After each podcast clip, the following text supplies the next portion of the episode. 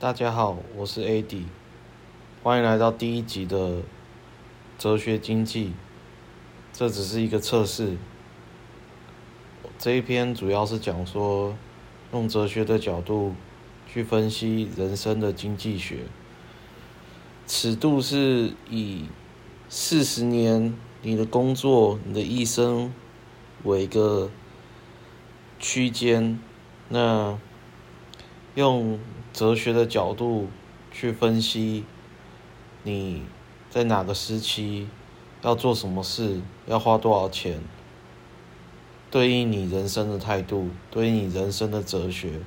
所以你第一个要确定的是，你人生的哲学是以什么为目的，再去分配你所谓的时间、金钱、精神与活力。